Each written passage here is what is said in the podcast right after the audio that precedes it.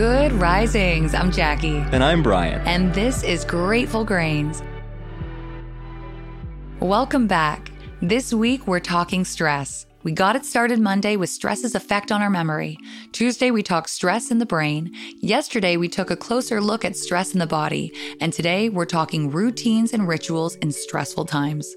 So, what do we do about chronic stress when we're absolutely inundated by stressors day in and day out?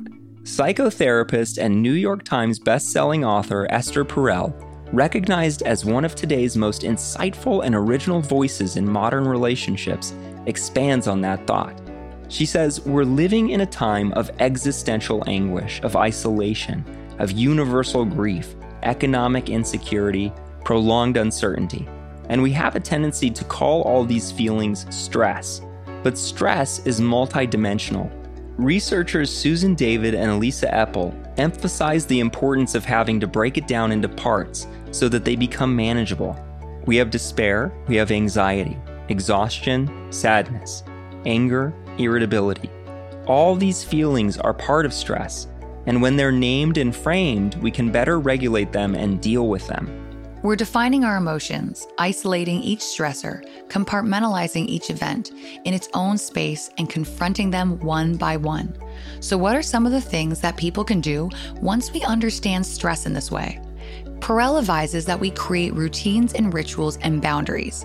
Routines to separate the different activities in life, the different roles and responsibilities we inhabit rituals because they create sacred time and sacred space, and boundaries because they create delineation, demarcation, borders, and those are really necessary for us to experience a sense of groundedness and structure. She goes on to explain that carving out a special sacred space, a physical space to delineate the separations, is extremely important in a world where most people are now working from home, where our worlds and roles have merged and there's very little separation. Perel says we can define separation in something so simple as changing our clothes. We put on sweats, we become the husband, the mother. We put on the suit, we're in our business. We put on the workout attire, we're pursuing physical health. She expounds, we're usually very localized people. We change, we move to another place. We have a ritual of preparing the things that we need to put in our bag, to go to the gym, to go to the restaurant, to go to see friends or family. None of these markers are currently there to give us that embodied sense of experience. We are exhausted, basically.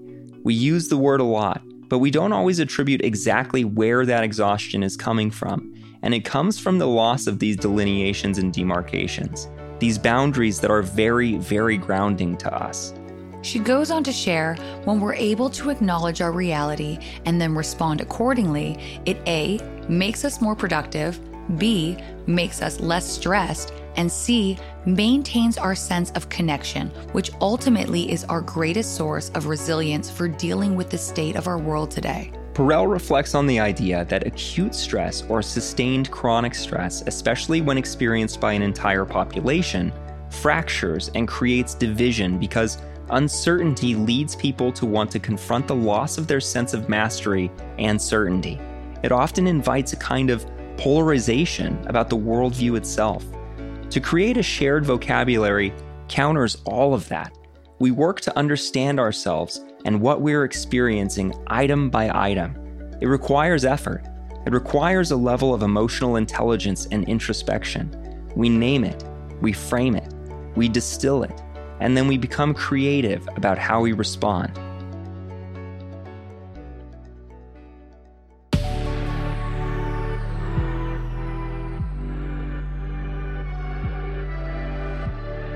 Thanks so much for joining us on Grateful Grains. You can find us on Instagram at Good Risings, or you can find me at B McMullin.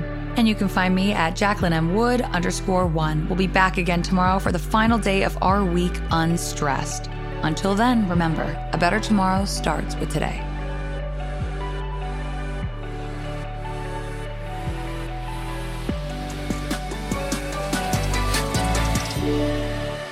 Good Risings is presented by Cavalry Audio.